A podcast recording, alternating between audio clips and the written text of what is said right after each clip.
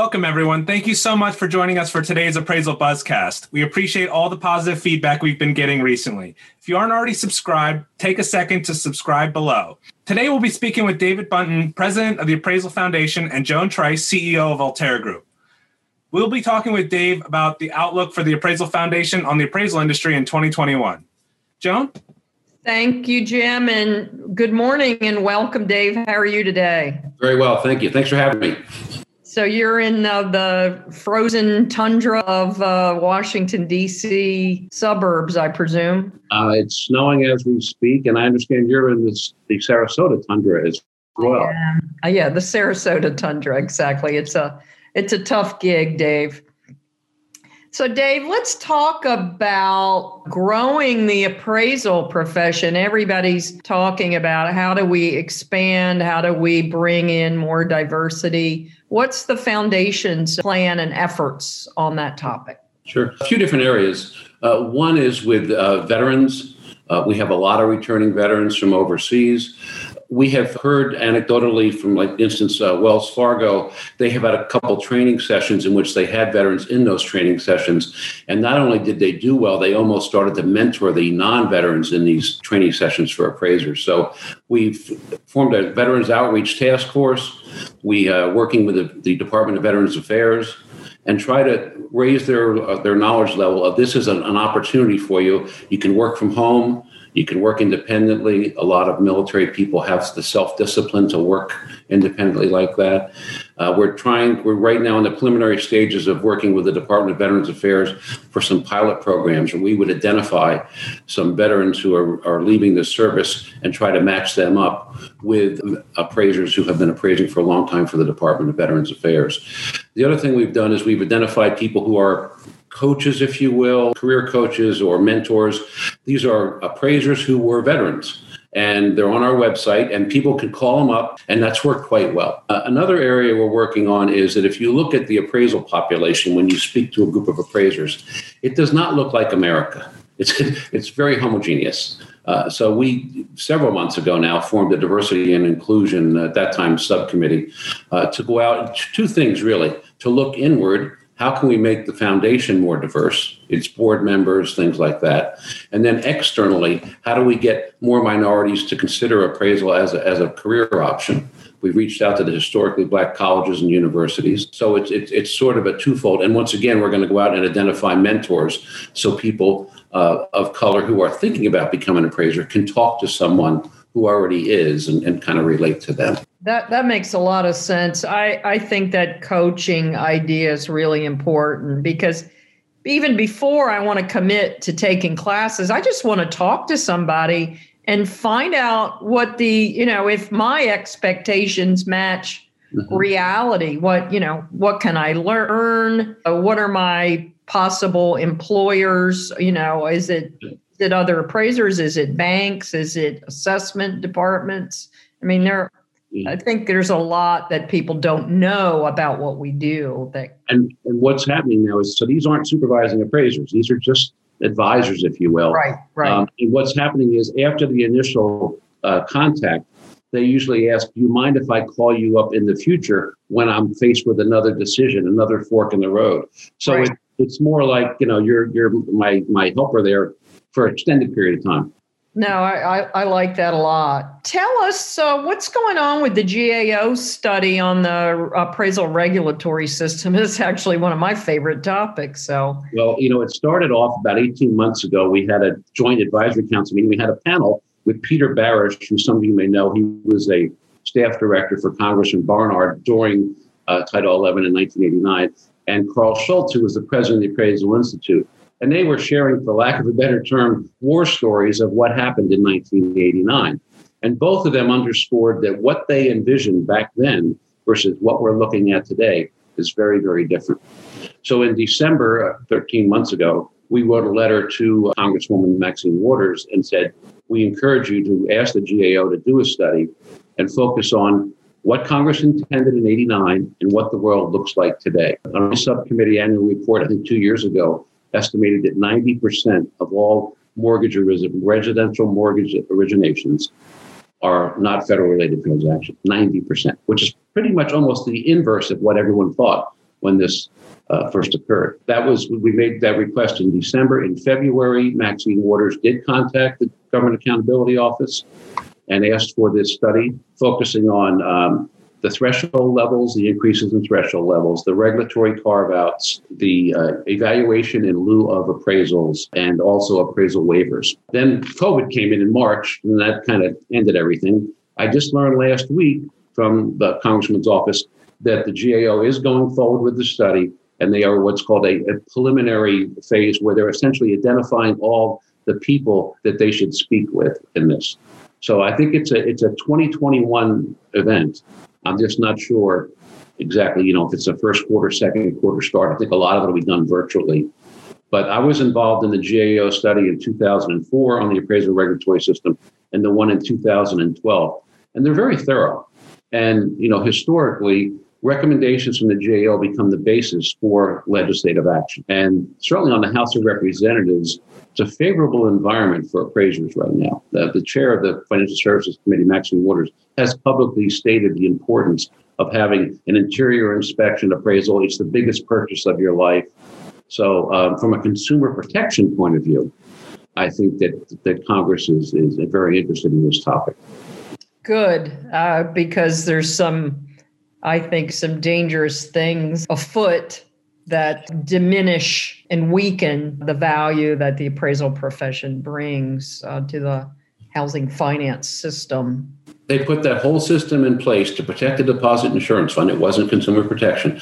But over the last few decades, they've just whittled away and whittled away and whittled away and whittled away. You know, and then built a parallel system where you don't even need to be an appraiser. Exactly. You're not, and yep. you're not even producing an appraisal. Yeah, so, we're, we're dying a death by a thousand cuts. And um, now that's a good thing that eyes are on the appraisal profession. Mm-hmm. Well, let's take a break. And then, Dave, when we come back, what I want to talk about is because I don't think most appraisers know it's such an esoteric topic. We're going to talk about federally related transactions and drill down so that they understand actually what's going on there. So let me let me cut to Jim and we'll we'll pick up where we left off. Okay. Thanks, Joan. As a provider of innovative appraisal solutions for more than 40 years, ACI is a trusted industry leader. Join the thousands of appraisers and many of the largest appraisal companies that use ACI software in the US and Canada to optimize their business. The ACI One Individual Plan is available today for 649 and includes forms and rules, sketch software, unlimited location and flood maps, public record data, ACI Open House, and more. For more information, visit aciweb.com. Joan, back to you. Thank you, Jim. So, Dave, uh, share with our audience, uh, made up of mostly appraisers, what is a FRT, a federally related transaction, and why is this so critical that we get this right? A lot of confusion in this area. In fact, the state regulators, ARO, the Association of Appraisal Regulatory Officials, wrote a letter to the subcommittee a couple years ago and said, please explain to us what is a federal related transaction. What it was intended at the beginning was this was a, a loan that was going to be held in portfolio, and therefore it impacted the deposit insurance fund. But because there have been 13 regulatory carve outs by the financial banking agencies, uh, now it's it's a very small percentage. One of the carve outs, for example, is if I'm a lender and I, I make a loan that qualifies for Fannie and Freddie, I don't sell it to them.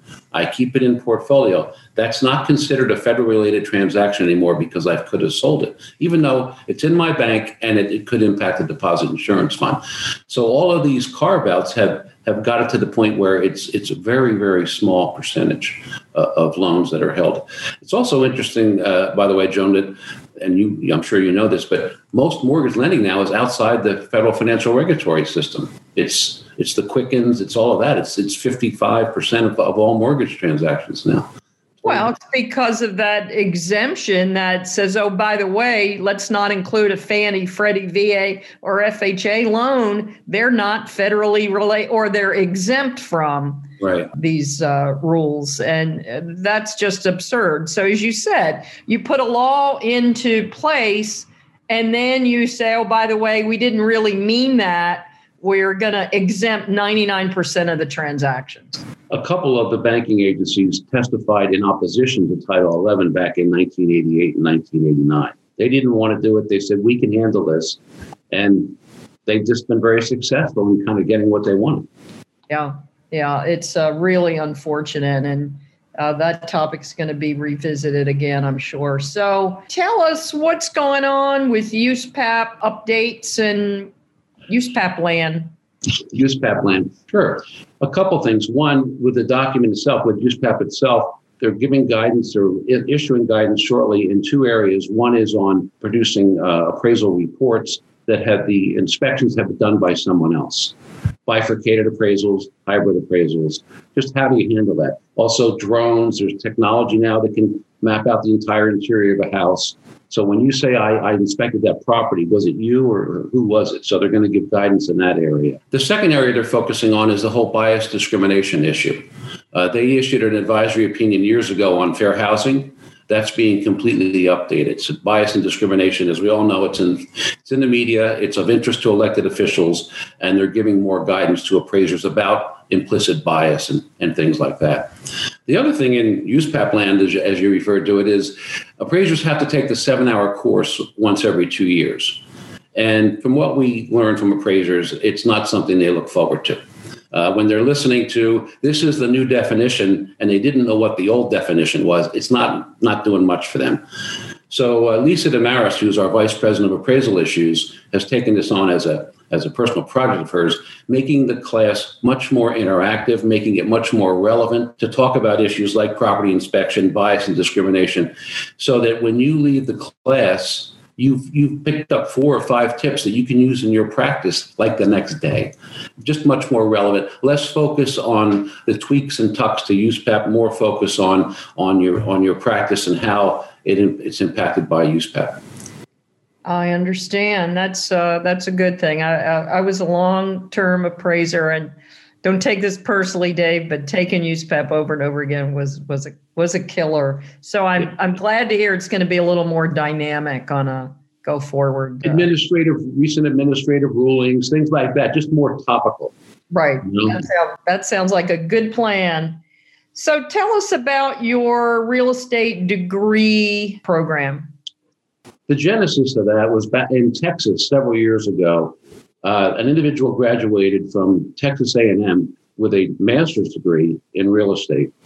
He then brought the transcript to the Texas Appraiser Board to get credit for it, and they said these courses don't match up with the AQB criteria, and we don't have the staff to figure out which is which. So we actually met with several uh, universities about this, and we formed this college degree review program where members of the AQB go to that school look at all of the uh, the syllabus of all the courses and decide of for instance, for instance certified general of those 300 hours how many hours could be met if you have a degree from that school? It's never 300 hours which is the certified general amount because no school teaches USPAP so the most you can get is 285 but a lot of schools now are taking uh, part of this it's almost like it had a tipping point we were getting one or two universities a year until we got to about 12 to 15 schools. And now we've added 10 in the past probably 15 months. But many schools now, they're getting 285 hours of, of credit. And we issue a letter saying that fact. So now when someone graduates from that school, they take the letter to the state appraiser board. And other than taking a USPAP course and sitting for the state exam, they've met all the, the education requirements. It's had a bit of a tipping point. It was slow to start the first several years, but in the last 18 months, we've probably added a dozen schools or more. The most recent school was uh, Penn State University. So it's and it's graduate programs, it's undergraduate programs, it's it's both. Okay. Outstanding. Well, let's break one more time for a commercial message. And then when we come back, let's talk about what's going to happen legislatively inside the Beltway. All right. Thanks, Joan. Appraisers, if you've grown frustrated with endlessly pursuing new appraisal work and not reaping any of the benefits, Metro West is here to help. They understand and work to alleviate the pain points commonly felt by appraisers to enable personal and financial growth for their staff. After all, they've been owned and operated by appraisers since the company opened in 1987. Metro West Appraisal is an equal opportunity employer, and they're always looking for certified residential real estate appraisers to join their team. Visit MetroWestAPPR.com slash careers or email careers at metrowestappr.com. Joan, back to you. Thank you, Jim. So, Dave, uh, we have a new new administration, and I'm sure we're going to see some new legislation. What do you see on the horizon for that impacts the real estate profession, real estate uh, appraiser profession? One obviously would be bias and discrimination. That was part of President Biden's platform when he ran for election. Uh, we've had several inquiries from both the House and Senate, people who are thinking about crafting legislation in that area. Nothing has been introduced yet. They're still sort of forming their committees. It's early on, on Capitol Hill, but something regarding bias and discrimination, I think you're going to see happen this year. Just a, a brief civics lesson here. Two things. One, in order for a, a, bill to become a law, you know, it has to pass the House, it has to pass the Senate, it has to be signed by the president. If it doesn't go that far, if it just passes the House, then when the Congress reconvenes, we're in the 117th Congress, everything has to be reintroduced. It's as if it never happened. So we had some bills that passed the House last year, allowing licensed appraisers to do perform FHA appraisals, passed without opposition. Has to be reintroduced because the Senate didn't act on it. Uh, there was another bill that added the Department of Veterans Affairs and the Rural Housing Service to the appraisal subcommittee, bringing that up to nine organizations. That passed the House. It didn't pass in the Senate. So those two uh, will be reintroduced, is my understanding, because there was no opposition. Another one is the appraisal portal bill that was introduced late. It wasn't acted on by the House. But what that is, it's modeled after the National Mortgage Licensing System, in which you have one central repository. So if you're an appraiser that operates in multiple states, everything is right there for everyone to see. I mean, in theory, it would work quite well. Our concern is, and we support it, our concern is that the National Mortgage Licensing System, when it started, no state had anything. So they gave the specifications to every state. Here's how you build your database so it matches ours. The problem we have with appraisal is that they're already in place. Every all 55 jurisdictions already have a, a data system, and will that be compatible with something that's created with this portal, which would be administered by the uh, the appraisal subcommittee? So we'll, we'll see. In theory, it's a great idea. There's so much duplication. 55 silos all doing the same thing. Oh, so in theory, then, is that a national license as opposed to a state license? No, it all it is is it's a repository of data. So what would be in there would be all of your CE that you've done, maybe okay. any disciplinary actions, things like that. So a, a, uniform application, but the credentials still would be issued by each one of the 55 jurisdictions. Yeah, that sounds uh, amazingly similar to Clearbox. Uh, uh, and and what our plan was uh, for all exactly the same reasons. It's uh, the the fifty plus jurisdictions uh, all doing things differently with different renewal periods, and uh, it's a complicated mess. Uh, if you're like if you're an appraiser licensed in multiple states, which which I was. Well, Dave, thank you very much for joining us today. And uh, hopefully, we'll get to see you live and in person uh, later this year at Valuation Expo. We're we're we're optimists and we're planning on uh, a September event. So well, I, I appreciate the invitation. And, while Zoom meetings are effective, they do not substitute for the personal, the, both the meetings themselves and the networking that goes on, the receptions and everything where business is often conducted. So look forward to seeing you there then. Okay, excellent. Thank you very much. All right. Take care. Well, thank you, Dave. Thank you, Joan. It was really insightful today. Uh, appraisers, if you haven't already, make sure you're subscribed and comment below on what you thought about today's episode. Have a great day. ProxyPix is the first of its kind on demand system for getting the location specific media you need from wherever you are. Their simple to use platform creates an online marketplace matching people needing property photos with proxies or data collectors near the requested location. Through crowdsourcing, you can get current up to date photos of anything on the map within hours, if not minutes. Never before has there been a quicker, simpler, or more economic way to get property photos you need. Sign up on proxypix.com or download our app available on the Apple and Google Play Store.